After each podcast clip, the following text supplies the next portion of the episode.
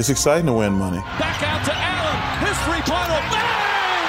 Tie game with five seconds remaining. Is there anything you don't gamble on? Uh, not really.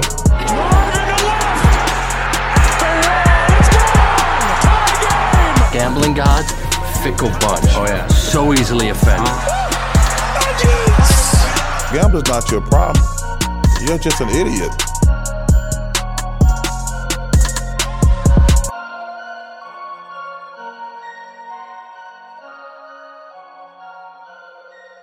And we welcome you into Full Slate of Podcast by Degenerates for Degenerates. My name is Greg Frank at Undercover Greg at G underscore Frank six on Twitter.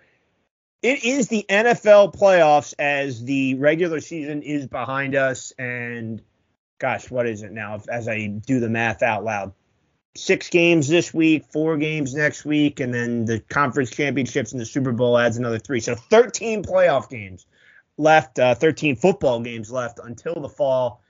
But who's counting? As I bring in my guy Alex Uplinger at Alex underscore up seven, manages the podcast account at full underscore slate underscore pod. Alex, I say this every year.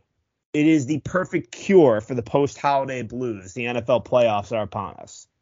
Oh my god, I love it. I'm so excited, but now I'm kind of depressed after you said, you know, 13 games. I I wasn't even really thinking about like that, but when you break it down, that's not very much football left, and I'm kind No, it's not. And uh, you know, this is why I've always said we're both Northeast guys. This is why I've always said that February is my least favorite month of the year because 12 of the 13 games that I just said are played in January. And yes, I understand it's the Super Bowl and, you know, casuals, you know, have the Super Bowl parties and, you know, halftime show and everything that comes with the Super Bowl, maybe get a little more excited. But I think for us as people that, you know, bask in the sunlight of Scott Hanson saying seven hours of commercial free football every Sunday, like there's always a little bit of uh, disappointment, I guess, when Super Bowl comes especially if your team's not playing in it because you know it's the last football game until September. So, you know, you have one game in, in February and then, you know, the sports calendar dries up uh, pretty quickly because even the, the winter leagues go on their all star breaks and, you know, uh, March Madness is still about a month away. So, yeah, I'm not a big, the weather, you know, in the Northeast is still bad. So, not, not a big fan of the yeah, that's February. the that's the dark times for sure. But it's a good thing we're not in February yet because this weekend is sneaky one of my, my favorite sports weekends of the year, especially it's because. Australian Open. That's just Yeah, my favorite tournament It's- it's because late night degenerates. yeah, they're they're playing at like 1 a.m., 2 a.m. I'm sweating like guys I don't even fucking know. And you get an off day on it. Monday with the Martin Luther King holiday to stay up for that. Oh yeah, it's gorgeous. I'm gonna be absolutely dialed in just watching guys I've barely even heard of. Well, we have, as we said, six games as it, as it is the, I guess we can still call it new Super Wild Card Weekend format. Not the biggest fan of it, and uh, we'll get to these games uh, and break each one of them down. But obviously, in recent years, the uh, the, seven seeds, that third wild card that they added, have not been all that competitive in the two seven games, and so you know the two seeds, you know the teams that under the old format would have still had a bye you know, it- it's kind of turned into a de facto bye with just the data points that we do have to look at. I believe the COVID season was the first year of this format. So, um, although the Monday playoff game, I think, started the year after because I remember the first year it was Saturday, 1, 4.30, 8, and then Sunday, 1, 4.30, and 8. Um, and Yeah, uh, why they? I mean, I know why they did it. Obviously, money standalone games on a Monday night when people aren't doing shit. But the three and three was so perfect. Yeah, no, I, I'm- with you, and um, you know, it, it- I, I will get to the, you know, obviously Philly Tampa, but uh, whether it's those two this year or, by the way, uh, and this is something we can talk about next week if the winner of that game does go to San Fran. Uh, you talk about a bad spot. That game is Monday night in Tampa. The winner potentially having to go cross country to San Francisco with the Niners off two bye weeks. Yeah, that is awful. So you, as a Eagles fan, you have to be rooting for the Rams then, Oh, 100%. or the yeah. Packers, the Packers Or the as Packers. well. But And, and, you know, we, we will know that before Monday night, but yeah, I, I don't like the Monday playoff game because I just don't think making a team play on a short week when the other like giving another team a rest advantage inherently is an advantage regard like I don't think that should be a thing in the playoffs. But then when you look at the disparity p- that we might have in terms of rest with this year, if Yeah, it's such a Bucks going out there, yeah. Especially see. when you have guys like AJ Brown already complaining about Monday night games and like weekday games and how it's such a disadvantage. Well, right, players they've the had a following bunch week. so I'm not Yeah. trying to, you know, make excuses. They've been bad, but um anyway, let's get into it. Uh it's funny. I worked in Houston for a couple years and we have Cleveland visiting Houston and a lot of the people that I met down there call this this game it's the Texans window because I feel like under Bill O'Brien they won the division quite a few times and you always found the Texans hosting whoever it was on Saturday at 4:30 to kick off the NFL playoffs. So here Yeah, they I are can, back I can remember that uh, that one wasn't it, it was Deshaun Watson against the Colts. That was 4:30 on Saturday. Watson against Colts and Luck at a bar. when Luck was the comeback player of the year. Then, if you remember, they it was a Sunday or Saturday 4:30 game, Josh Allen's first playoff game in Houston, and Allen threw a bad pick down the stretch, and uh, Houston- Houston ended up winning. Buffalo should have won that game. Uh, there was also a uh, they played Kansas City one year, and the Chiefs ran the opening kickoff of the playoffs back for a touchdown. So yeah, for whatever reason, this is their moment in the sun, I guess, as uh, it does feel like, and you know, we'll see moving forward if the Texans can play their way into a a bigger window in years ahead with uh, obviously C.J. Stroud and DeMeco Ryans uh, doing a lot of good things, probably the offensive rookie of the year and maybe the coach of the year in Ryans. Uh, but here they are as a home dog, catching two against Cleveland, total of 44 and a half.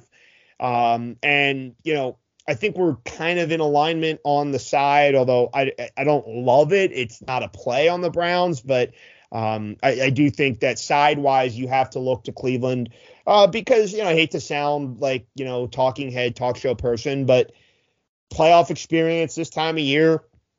And listen, like, honestly, Joe Flacco does kind of look like somehow, some way, looks like the guy that Baltimore had all those years and made a lot of deep playoff runs. So I don't think he'll be fazed at all here by the moment.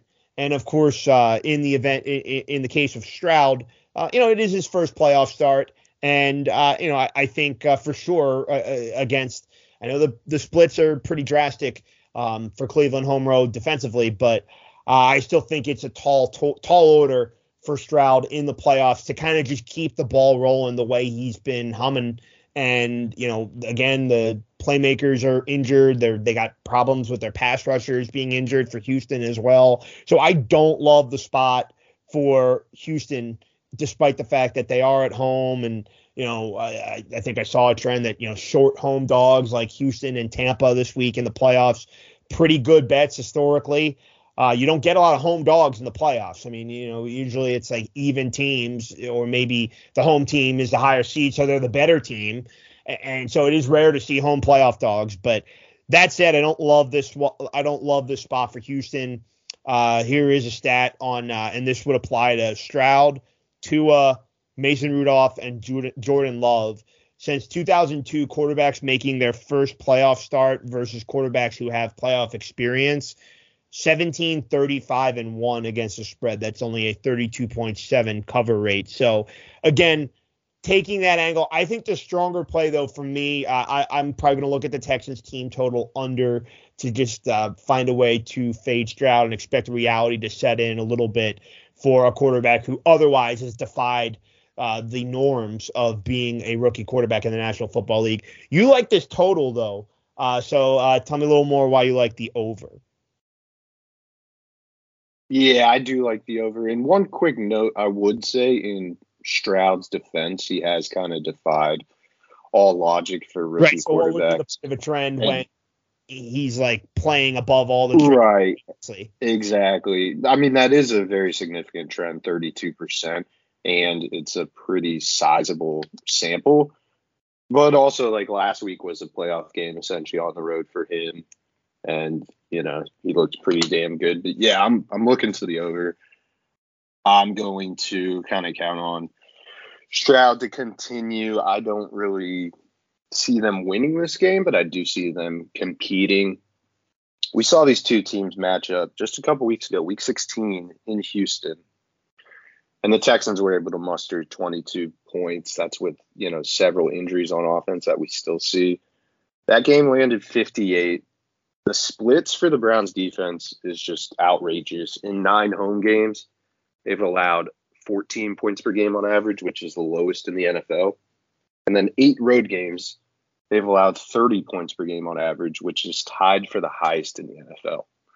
Joe Flacco, playoff experience, you mentioned it. He's had five straight games with two plus touchdowns. I kind of expect that to continue. And we saw the Colts just absolutely run all over Houston last week.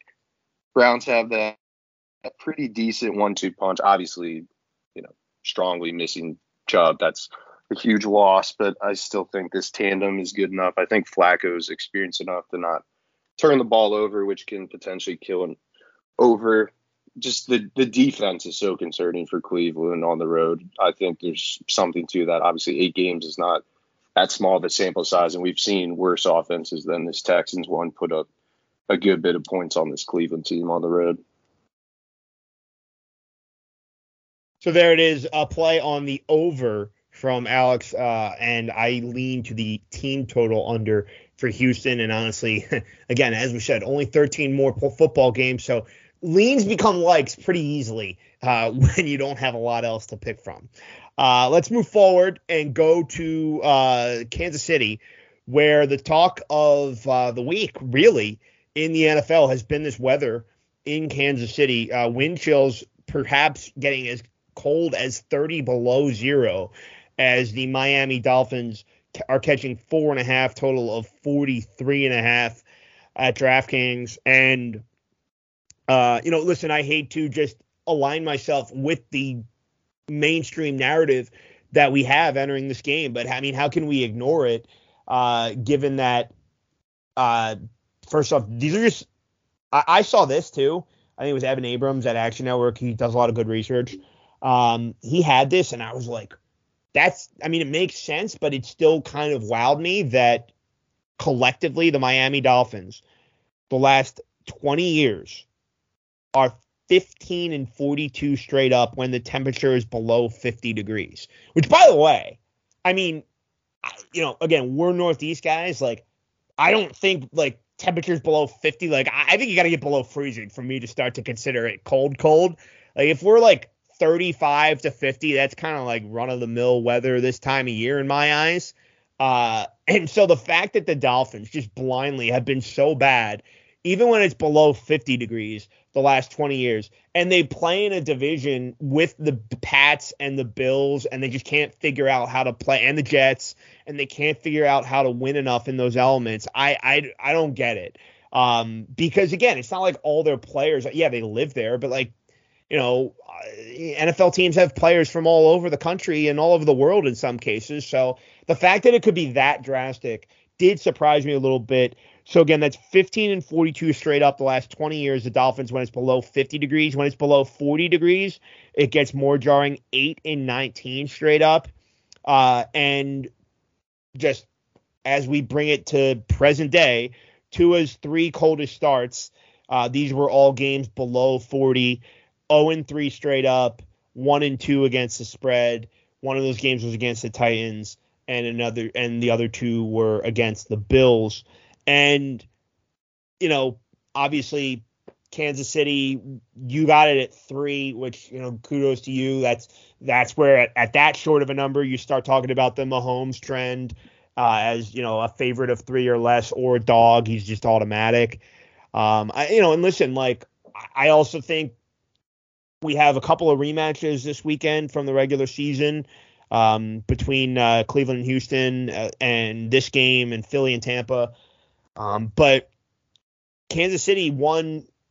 Not, I mean, it got kind of interesting in the Munich game in November, but they were able to win, I think, by seven on a neutral field in Germany. And so now we're laying four and a half on their field in bad conditions for the Dolphins. It just feels like it's a smash spot for Kansas City on top of all the weather stuff, it's just situationally a great look to hit the Chiefs as well. Um, they've obviously been at home all week, practicing in the cold in Kansas City, knowing how these elements, you know, that they're the team used to them, but also they're coming out of a de facto bye week. You know, they played last week, but they sat all their guys, and yeah, they didn't know their opponent, but we talked about it before we jumped on. Kansas City probably putting some things into their playbook already for the playoffs, and uh, you know, I know the we can't file this into the Andy Reid off a bye trends, but I think some of those principles probably apply when you're giving Big Red a little bit more time to cook a few things up in his offensive repertoire. We talked about it, not a game where we think the CLV really comes into play. You always want the better number, but Miami really feels like a team that might tap out here.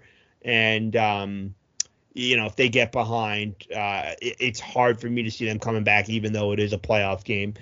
Yeah, you got the Tyreek Hill revenge angle if you're into that, but uh, I just don't see Miami. You know, also by the way, Miami last couple weeks, um, I, it feels like maybe that Baltimore loss was more than just one loss. Like they're playing for the one seed, maybe against the Ravens. They get crushed in Baltimore. And then, despite that, last week they could still be the two seed. They let the game slip away against the Bills, and now they fall all the way to the six seed. Like it kind of feels like the wheels are falling off a little for the Dolphins. So it's absolutely Chiefs or pass. I'm going to get there. Kansas City minus four and a half. I think we're still good. Yeah, definitely. I love love the Chiefs in this spot. I wouldn't be afraid to lay the four and a half right now. I feel like this is a game where Miami somehow wins, you know, due to several Mahomes turnovers, or they get absolutely blown out, you know, lose by seven or more. Definitely not afraid to lay it. You nailed it with the weather, and then you know, Miami, this is just what they do is lose to good teams. Tua is three, seven, and one against the spread in neutral or road games against 500 or better teams. That's the Chiefs on the road. Terrible, brutal conditions. I'm seeing like single degree temperatures, and it's Right. going to feel like negative degrees. I mean, just brutal to go from Miami to that, where it's probably like 70 degrees right now, and now you're going on the road into those kind of conditions. And then you have the Dolphins injury report, super concerning. It was concerning last week, and it's gotten worse. You mentioned it. The wheels do feel like they've kind of completely fallen off. I feel like this team is unraveled just via injury and then just playing good teams down the stretch. And, you know, this Dolphins team is just kind of mediocre. They beat the shit out of the bad teams. You know, they hang 70, and then when Mahomes or Josh Allen last week turns the ball over three times, basically giving that game away. And the Dolphins just could not convert. Looking at the injury report, Dolphins secondary, pretty banged up. You have two starting safeties, DeShon Elliott, Jevon Holland. Both didn't practice today. Both are questionable. Starting corner, Xavien Howard out. You got Raheem Mostert questionable, Waddle questionable. Tyreek was limited today, but that's been kind of him the last you know several weeks, and he's been playing. I, I don't think there's a concern there, but you know Waddle a big concern, and if he doesn't go, then they can just double up on Tyreek. You know, Kansas City got a pretty strong front, good rushing defense. I think they can bottle this up. It really comes down to can the Chiefs make plays? Like, can their guys catch the fucking ball? If they can, I, I think this will be a blowout. Having those defensive backs for Miami potentially not playing, or if they do, how effective will they be? I think that will help a ton. You know, with this lack of weapons that Mahomes has, it's just a matter of if these guys can make plays, and I'm betting that they do. I think they will. I think they win this game pretty convincingly. Yeah, you know, the more we think about it, and, and you bring up a lot of good points there with the Dolphins injury report, and as we've uh, discussed at the end of the regular season on this pod, like that's been something that has been problematic for Miami down the stretch of the regular season has been the injury report, and it just feels like, at least so far, to uh, you know, Mike McDaniel, th- this this whole regime of Miami Dolphins football, the roster's good on paper. When they put it together, they look really good, but they need everything clicking in terms of health, environment, opponent, and it does. We have yet to really see the Dolphins kind of rise above some adverse circumstances, and um, you know, you have a lot of things you know working against them here in terms of, as you said, the injury report, the spot, you know, given the rest advantage for Kansas City and Dolphins having played a physical four quarter game on Sunday Night Football last week, traveling short week, like it would feel like if one of these things was against Miami, that it could be enough for them to lose the game. Now we're talking about like two or three factors that are working against the Dolphins, and it just doesn't feel like they're the kind of team that rises above those things, at least not yet. Yeah, I I think you nailed it. I think there's just way too many things working against them right now, and I think they're getting a lot of respect based on this line. I, you know, I think there should be maybe closer to six, especially opening three just felt way too. Yeah, you're right. Yeah, again, you hit it right away. Three was a bad open. I feel like on this because you know I know we say that home field is not worth three anymore, but Arrowhead's probably one that's still worth two, two and a half. So yeah, I think that has to be one of the like five that actually matters. Right, and so if we say Arrowhead's worth two, two and a half as is, then you factor in all the other things we discussed in terms of weather helping the Chiefs, Kansas City being healthier, Kansas City with more rest. Like you can get to a bigger number than that open anyway. And, and as we said, four and a half still might not be enough. So, um, agreement for sure on the Kansas City side. Let's go to the first of the three games on Sunday in Western New York. Uh, talking about weather feels like anytime it's gosh i don't know november or later in buffalo you might have some weather to discuss as part of your handicap uh, high winds uh, coming into play here for the dolphin excuse me the bills and the steelers uh, at, in orchard park.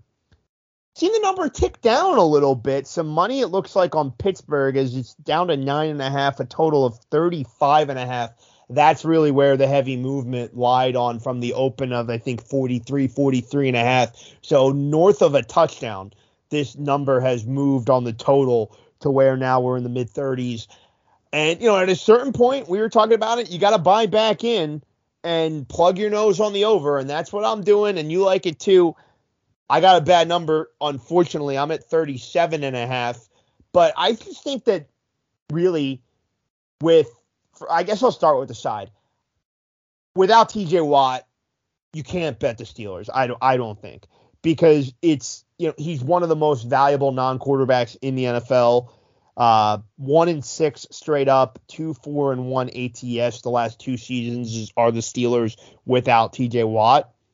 Uh, but I think that kind of factors in. And also, by the way, Buffalo, like I don't know that you run to the window and lay it with because you look at Buffalo while the Bills, you know, uh, uh, you know, I feel like we were we were saying this that the Bills were going to if they were a wild card, and now they've won the division, but it was the Bills and the Rams, and those were the two potential wild cards where it was like you don't want to play them if you're in their conference, like they're the scariest wild cards of all time, and I just look at the way and with Buffalo, it's because they ended the year on I think a five game winning streak because I think yeah they finished 11 and six after starting six and six. They haven't lost since that Jalen Hurts keeper in overtime in Philly.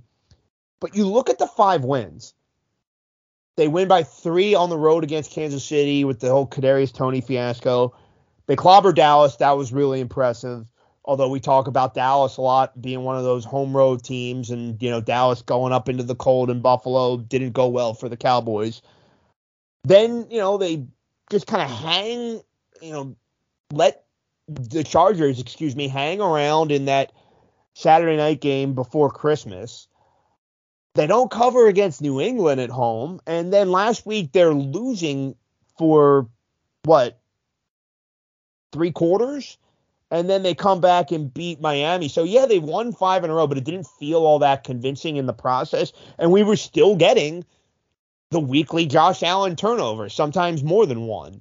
And so that's really also what leads me on the over. I think we're going to get whether it's Rudolph, you know, being a playoff rookie or Allen just doing what Allen does. I, I kind of think Allen's a little overrated for this reason. Like I, I get it. He's got a big arm and you know it it looks great when he hits digs for Gabe Davis for a big play. Um, and he can do some things, God given ability that not a lot of people have. But I just don't, I don't get how he's this late in his career. I say late in his career as if he's like a 15 year veteran, but he's been in the league for five, six years, whatever it is now. And he's still turning the ball over too much for my liking. I want my quarterback making better decisions. So we talked about it. We expect there to be probably at least one turnover for each team in this game. And we're kind of betting on it being, you know, a flip the field type turnover where, uh, you know, uh, the team that comes away with the takeaway gets a short field as a result, which just gives us an easy seven. Uh, and I also just think Pittsburgh here, like it's as I mentioned, Buffalo, it's kind of built into their offense where any given play, like Allen could throw the ball 80 yards and they could hit a big play. But I think if you're Pittsburgh, maybe early, and as I'm saying this, I'm kind of like thinking maybe George Pickens' first touchdown might be interesting because last week Chris Fowler, Dan Orlovsky, and Louis Riddick had the game against Baltimore, and they kept talking about how Pickens hasn't been targeted. Pickens hasn't been targeted. I think if you're Pittsburgh, nothing to lose. You come out first play of the game early on, you take a shot and you just say, what the hell? Because why not? Because the defense for Buffalo is probably all game going to be selling out to stop the run.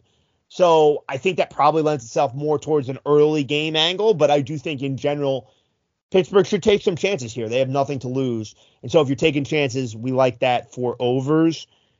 The weather, you know, again, it's it's concerning to still take it, but the market has spoken, and I'm going to join team buyback and go over the total in this first game on Sunday.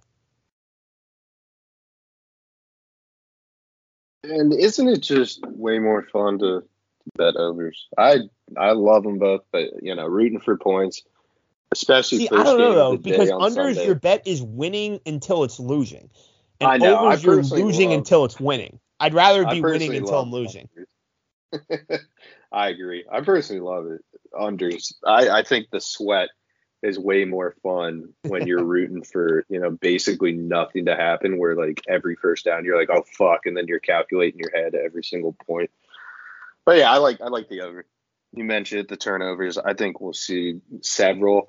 And it really just comes down to where do these occur on the field if these you know occur in your own end then it's probably going over and if they occur in the red zone it's probably going under as simple as that is that's what we saw last week against the dolphins where allen had that one red zone interception and then a fumble and that takes you know points completely off the board and then that game soared under so i think both teams can make enough plays here the Watt injury is super concerning. I would lean Pittsburgh getting the 10. I think that they can keep this close. You know, it's generally an auto play if you see such a low total and you're getting double digits. I did see this tick down a bit. Looks like it's nine and a half now on DraftKings. Will this go lower or does it get bet right back up? Minkah should be back, full participant today, and then their other starting safety, Kazee, will be playing. He was suspended against the Colts for that hit on Pittman, so that should help a little bit in the secondary, which might, you know, help mitigate a little bit of the Watt loss because you know Watt makes the secondary so much better, getting pressure. The secondary for the Pittsburgh is really bad. We've seen that time and time again. They could get absolutely burned here, but that wind might help them keep it a little closer. I do think both teams have plenty of weapons. I think they're going to each run the ball really successfully. I just think 36 and a half now, it's just way too low. Something to consider though, if you're looking to the side, looks like Dion Dawkins did not practice today with an illness. And then also Dawson Knox just popped up on the injury report today as well, didn't practice with an illness. So might be a little something going on in Buffalo. I don't know. It's something worth monitoring. I, I just think both teams are going to find success, and then also I'm counting on several turnovers to make this uh, go over this really really low total. Yeah, I mean it does. You know, it, it just this this has got to be. I'd be curious off the top of my head, though, I feel like this might be the lowest total in the history of Josh Allen on the Bills, right? Like, I mean, it has to be right. it has And to. if you are looking to Buffalo, you know that trend you mentioned at the top of the show. Obviously, Mason Rudolph is he's not a rookie, but he's the least you know the least experienced quarterback in the entire playoffs. Yeah, and listen, I know I know you're a Steelers fan, but like, I I also feel like the idea that Mason Rudolph is anything more than just a guy that came into a situation and did enough to win a couple games. Like I think that's what he is. Like I I don't think he should be the Steelers quarterback in 2024 and I I I I'm not actually buying this as like any kind of like late arrival to the NFL from Mason Rudolph. No, but it is wild that Kenny Pickett's you know fully healthy and it's not Yeah. even being remotely discussed whether he should give it a go or not. This is it's just riding the hot hand. You know, it'll be interesting. Are they gonna are they gonna hire a new OC in the offseason or are they gonna keep the interim? Because I feel like maybe if they good hire another one, do they give Pickett one more chance? I don't know. I think they probably have to just being a first round pick. I'm more curious to see what Tomlin does now that there's rumors rumbling that he's going to step down, step away for a year. I don't know what that means at all. Sounds like something personal maybe, but yeah, that's a it's a concern for You know, it is funny, too. year.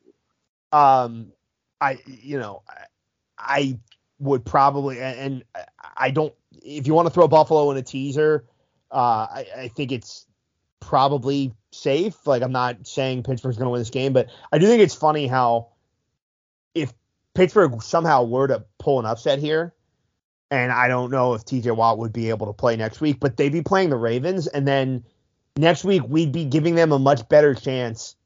I feel like than anyone's giving them now, and the Ravens are the one seed and the Bills are the two seed. That's actually a wild point that I didn't even consider because that line will be lower too, right? Just the familiarity, NFC or AFC North, like they wouldn't be double digit underdogs, especially if they pulled this upset. But it's just wild because we think of the Ravens as, you know, one of the, if not the best, the second best team in football. And if Pittsburgh were to play them, it would be a way shorter line. Right. Yeah.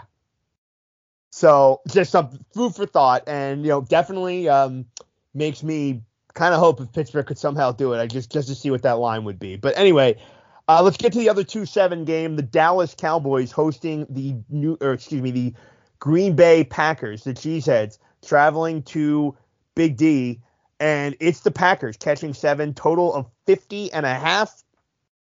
And this is my best bet of the week. I like the Chiefs a lot, but I also really like the Packers. Uh, this is just a pure like playoff pressure spot, and the two sides of the pressure spectrum could not be more opposite. You look at Green Bay, and they're coming in. Their season's a success. They got to the playoffs in the first year post Aaron Rodgers. Jordan Love might be their guy, and maybe they have just done it again in America's Dairyland and transitioned from one quarterback to the next and, and in you know 10 15 years Jordan Love will still be the quarterback for the Packers. He played really well down the stretch. And honestly, I've as somebody that was high on the Packers in the futures market, I missed on my win the North ticket, but I did get home on the playoffs with their win last week. I'm not that surprised to see Love get better and this whole offense kind of improve a lot in the second half because one of the things that I always kind of fought against was that the Packers weren't trying to help whoever was the quarterback and everybody kind of glossed over the wide receivers because they weren't big names out of big schools. But I think we've seen whether it's Watson, Dobbs, or Jayden Reed, like they've got enough playmakers on top of obviously Aaron Jones now healthy again. Um, and so I, I think this is a Green Bay offense that the numbers down the stretch in the second half are no fluke. Uh, they scored, I have it in my notes here, uh, 83 points in the last three games of the regular season. Um, and they won all three of those games and also won six out of seven down the stretch to make the playoffs. Uh, really, it felt like the turning point for them was that Thanksgiving win in Detroit. And I also think that game's interesting from a pricing standpoint in comparison with this game because the Packers were catching seven and a half in that game on Thanksgiving and they won outright. And, you know, if you think about it, like I'm not saying that the line's wrong, like Dallas and Detroit probably power rate out about the same. Um, but I think it goes to show you that, yes, like Green Bay absolutely uh, can go in there and be competitive here for four quarters. And listen, I know everybody's going to talk about the Dallas home stuff, and you know they just score a ton of points at home. But let's look at their last three games at home. They beat Seattle in a shootout, didn't cover. Okay, they beat the Eagles, covered that game, but obviously we've seen the problems the Eagles have had the last six, seven weeks.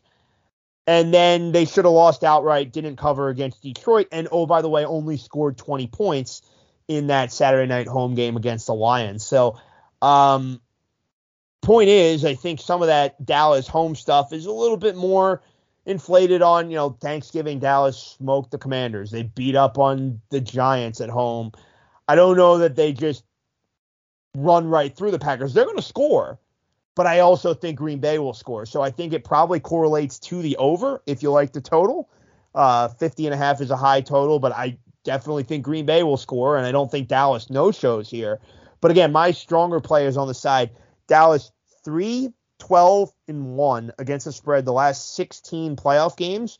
And I think this just sets up for another Cowboys choke job. We all know about it's been three decades since they made the conference championship, and the setup could not lay out, lay itself out any better for the Cowboys to get to the conference championship game this year.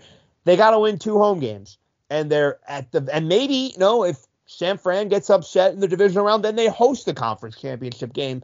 So with all of that kind of laying itself out for the Cowboys, it just feels like a typical how about them Cowboys choke spot here I think this. So basically, coming into the week, I thought, yeah, I like the way Green Bay is trending. I think they can keep this close. And then the more I thought about it, I was like, well, if they keep this close, I'm going to moneyline the Packers because in the fourth quarter, give me Matt LaFleur over Mike McCarthy in the guts of the game. And so I think the Packers are very live here. I think this is a game that blows up teasers and moneyline parlays for the week. Packers plus a seven and a half, and I'm going to play that money line as well.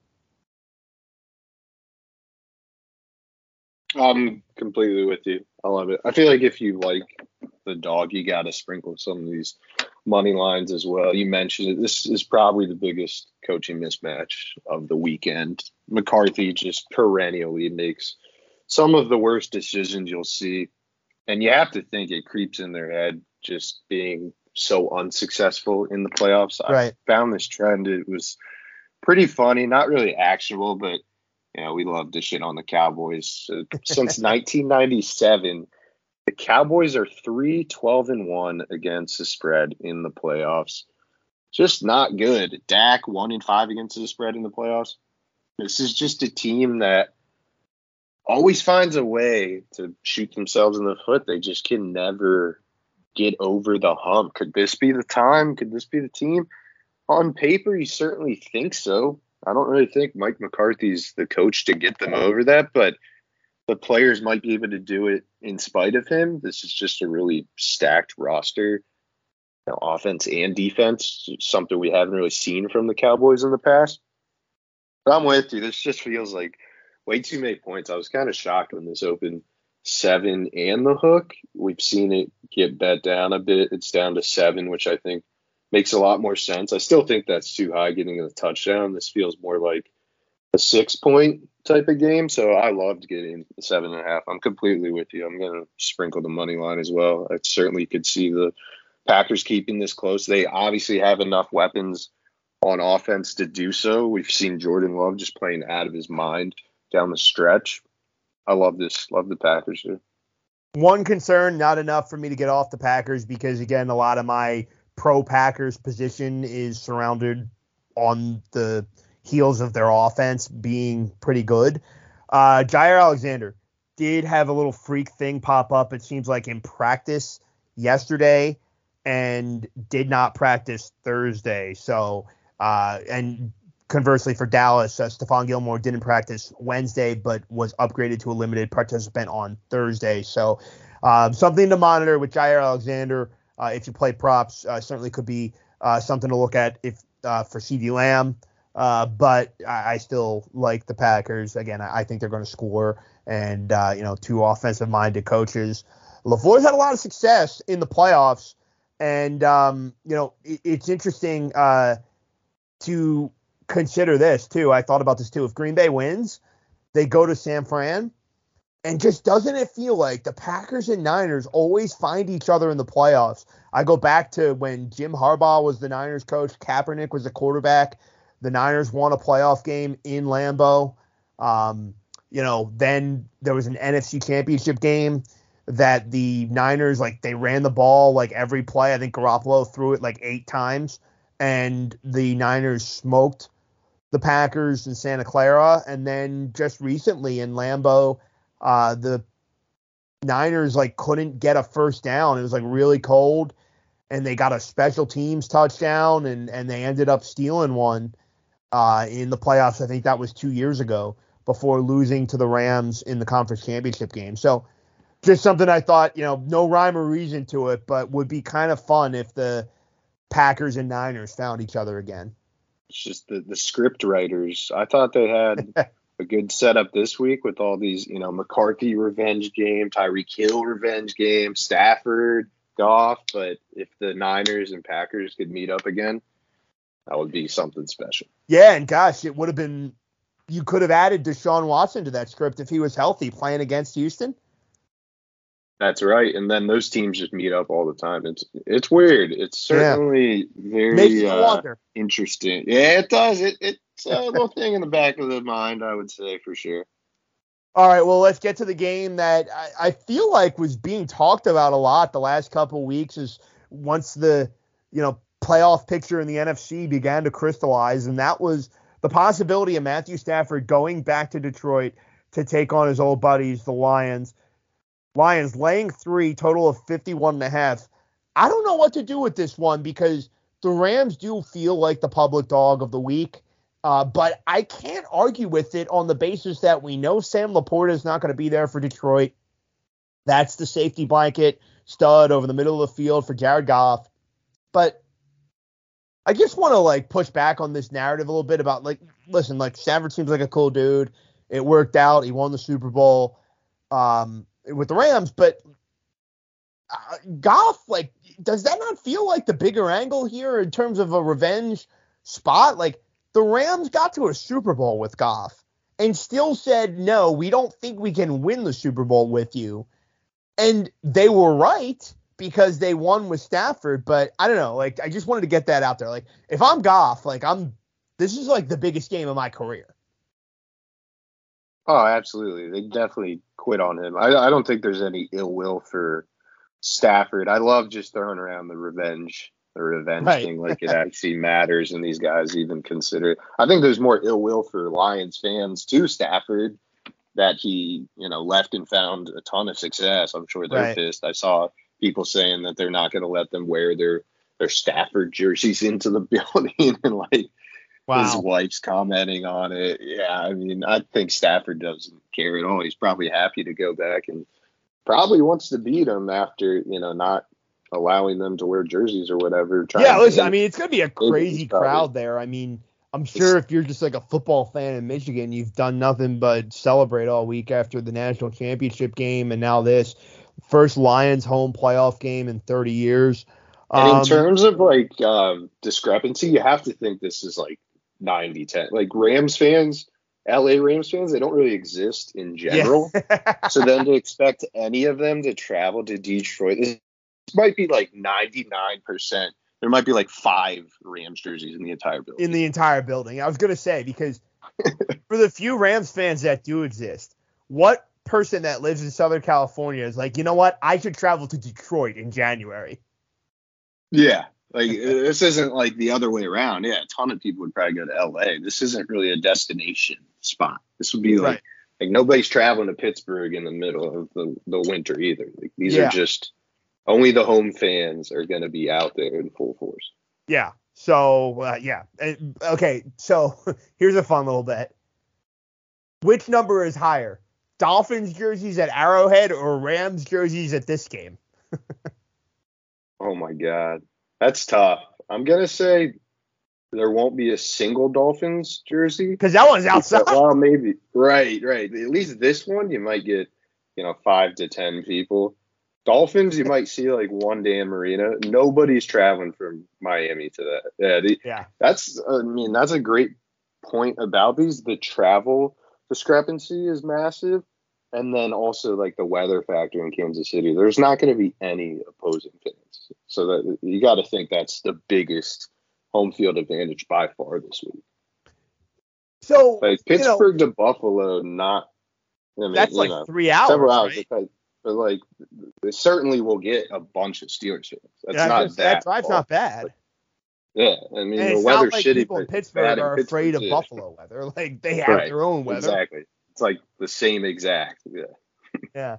But no, as we bring it back to just some actionable stuff on this game, I feel like the Rams are good enough to go on a little bit of a run here. Like they have some players, like their D linemen that aren't Aaron Donald have actually been pretty good, and that has allowed Donald to still obviously play pretty well. Puka Nacua, if it weren't for CJ Stroud, would have ran away with the offensive rookie of the year. And so what the I give the Rams credit in that like I was somebody that was highly critical of the fact that they just traded first round picks away like it was going out of style.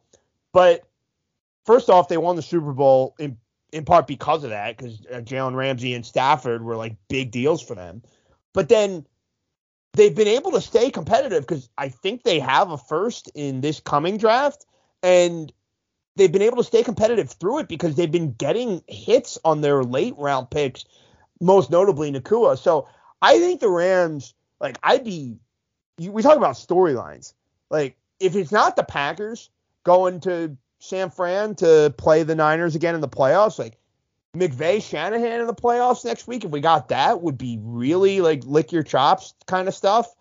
Um, and I do think like they have the ingredients. Like I was listening to another podcast and they were saying if you like the Rams as like a futures play, if you think they can make a run, you should bet them in the futures market, not money line rollover. Like bet them to win the Super Bowl because there's going to be a biggest gra- like the change in price and, and perception if the Rams go in and win this game will be more seismic than just like a one week change. So I, I, I, I guess what I'm saying is I'm not articulating it well, but I do think that the Rams are a very interesting team.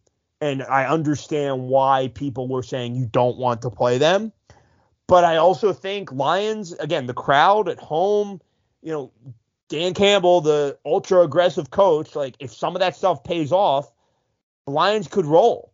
And, you know, the total's high, but uh, Goff loves the dome. Stafford going back there, like I, I would not want to play the under. So I think I'm going to sit on the sidelines here. I think it's a really fun game to watch. I know you got the hook with the Rams, which I think is definitely nice to have in your back pocket because I do think this could be a game where the number is pretty close. Like this feels like a very entertaining game and it goes down till the bitter end. And so I think I'm just going to sit it out. Yeah, I think that's fair. I think it's going to be super entertaining. I did see that three and a half early in the week, and I just felt like I had to grab it from a numbers standpoint. I thought this would tick that more. It's gotten to three. I thought this was honestly going to go to two and a half or under. You know, it still could, being that it's standalone on Sunday. I'm sure a lot of people will come in day of.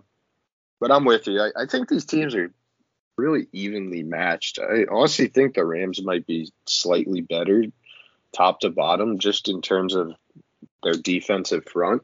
I think is really strong, and I think their secondary is slightly better. I think the line secondary is really, really bad unit. You mentioned a LaPorta injury. Also, Kalif Raymond injured in that game as well in garbage time. Dan Campbell just such a fucking bonehead idiot. He's such that hard ass. It's like we play every minute, no matter what. Like they're playing for fucking nothing, and they lose arguably the best tight end in the league. You know, he's not officially out, but he didn't practice today, which doesn't look good at all. And he was carted off the field. I'd be shocked if he went, and he's one of their best weapons. Now also likely down their their third wide receiver. That puts a ton of pressure on this this run game against you know Aaron Donald in that front. I think that'll be neutralized a bit, which puts even more pressure on Goff. Granted, he's absolutely incredible. At home in the dome, he's 25 and 8 against the spread last three seasons indoors. That's just he just thrives in these conditions. I think this will be a super competitive game where you know it could come down to three. I think getting that three and a half is a good look. I I could see the Rams winning this outright. This is McVay where he thrives for whatever reason. He's just a really good coach in the Eastern time zone, 15 and 6 straight up. Yeah, that's a good point. Eastern time. Forgot we have that going here. And Yeah. uh, It's always a know, good one. we we talked about a little with Kansas City, um, and I think for the Rams too, like the rested starters, like, and and, and they kind of thought they were probably playing the Lions, like there was a chance they could have dropped to seven and played the Cowboys, but I'm sure McVay was, you know, the mad scientist that he is, was kind of coming up with stuff for the playoffs. Like, I'm sure he wasn't like, yo, Carson Wentz, I got a whole bunch of shit I want you to do against the Niners in this exhibition game, you know? Yeah, no, you know he was cooking. He's going to be super prepared for this as he always is. I think Yeah, this is and- and one hey, of the more fun games. one good thing about these later games, at least for this one, is that with people having off work on Monday, like I, I'm okay with this game being in this time slot. You knew the Cowboys were going to be Sunday at 4:30. Like that's just like the Cowboys window. Um, and I didn't even think about the Swifties and subscribing to Peacock, but once I saw that, I was like, okay, like I guess the Chiefs are going to be Saturday night. This game being Sunday night with uh, everybody having off on Monday, I feel like uh, I'll, I'll allow it. I'll just say that because in general, I don't like like we complain all the time about the Super Bowl Sunday night. Like everybody should have off Monday. Well, now we're playing primetime playoff games. Like wh- what the hell, NFL? Like I, can you not be so about money just once? Like it just I don't know. Like playoff games can't be ending at midnight Eastern. No, I agree. But, you know, you mentioned the day off. And if people are really looking for action, they don't like a side, just take the over. This is going to be. This is going to be a shootout. I think I- this is super yeah, high scoring. Yeah. I Just mean- blindly take it and have some fun. And I noticed for- that trend, like to- primetime unders with totals of like 51 or higher are pretty good, but I would not. Yeah. This is not a game I want the under in. And also, I saw that uh, wild card weekend unders are hitting at like 59%. I heard that But too. just looking at these games, I just like almost all of them over. I just think there's going to be a ton of scoring, and then I think there's a lot of injury concerns. If we're willing to bet- several teams, Bills Steelers over, then yeah, I think we have to like. yeah, you got to think this in in perfect conditions, and then Cowboys Packers perfect conditions. Yeah, it, but we will we will look at one more under. That's right, and we will wrap up on Monday night with what is, as for as much as we talk about the, uh, the matchups and how exciting this this this card is. This is undoubtedly the worst game of the week with Tampa really the worst team of the 14 that made the playoffs and Philadelphia just uh, a, total real dumpster fire it feels like right now. I mean, I think we all knew that there was a lot of noise behind the 10 and 1 record and the luck that the Eagles were having, but to fall this far where you lose at home as a double digit favorite against Arizona. You don't even compete against the Giants last week when you're playing at the same time as the Cowboys and you know for at least a little bit there, you would have thought, okay, you play hard, see what's going on in the Cowboys game, maybe you can win the division. Now, the Eagles like appeared to have quit on Nick Sirianni, so I don't want any any part of this side because you know it is right now. It looks like Philly laying two and a half on the road. Uh, total in this game is sitting at actually it looks like DraftKings has gone to three, total of 43 and a half.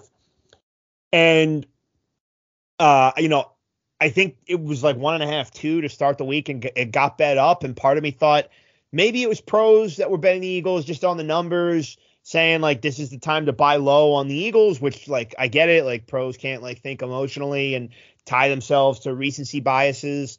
Um, but I just think the stronger play, the much stronger play is to go under 43 and a half because the injury report here for both teams offensively just doesn't look that good. The Hurts, like there's stuff about him not being able to throw the ball downfield that well with this injury that he's dealing with. AJ Brown, knee injury of some sort. I don't think it's an ACL, but he didn't practice on Thursday, so might not see him on Monday night. Devonta Smith and D'Andre Swift appear to be trending back in the right direction, but honestly, Swift playing might uh, you know lend Philly towards going more run heavy if they have Swift back and they know that Hurts is a little limited with how much he can throw the ball down the field. So I think that Philly kind of tries to protect Hurts. And also, by the way, one other thing that made me like this under. Um, this time of year, we always hear about coordinators interviewing for head coaching jobs. Brian Johnson, the OC for Philly, is has the Carolina and Tennessee have requested permission to interview Brian Johnson. So makes me wonder a little bit about where his head's at as somebody that only just last year got promoted to the offensive coordinator role for the Eagles. Now he's thinking, oh, I could be a head coach. Like, is his full mental energy into game prepping for Tampa? Um, by the way, I also kind of like that as a fade Dallas angle. Maybe Dan Quinn eyeing up that Seattle job, going back there, replacing Pete Carroll. Should have mentioned that. But anyway, yeah, I don't think the Eagles have, um, you know, a, a full complement of offensive uh, X plays, let's say here. And I think that they look to kind of, and with how bad Philly's defense has been recently, it would might serve their best interest to try and play a ball control type of game. And then for Tampa on offense, Baker Mayfield rib injury, I think a what, shoulder injury was the other thing. So, um, you know, he didn't practice Thursday. Sounds like he's going to try and ankle cut it out. Ankle and ribs did not practice. Ankle he's going to play. You know he'll. You know he'll. So he'll play because he's like a tough guy, and you know he's the dog mentality that Baker has. But if the quarterback's far from 100% for the other team, then yeah, again, I don't see either team really putting up a lot of points. Worth noting, again, we talk about some rematches this weekend from the regular season. It was a long time ago now, but week three, 25 to 11, Philly wins, and the defense for Philly really blanketed Baker. So if there is something that Philly's defense, as bad as it's been the last five, six weeks, if there's something they can hang their heads on, they can probably look at that game tape from the week three game at Tampa and say, you know, here's what we can do. It looks like Darius Slay will return in the secondary for Philly too, which would help against Mike Evans. Under 43 and a half in a game that could be pretty ugly. And we talk about the winner maybe having to go to San Fran on a short week cross country travel with the Niners off two byes. Like, good luck if that's the situation. But uh, this is this might be the worst game of the playoffs. I, I don't see a lot of points here. I go under.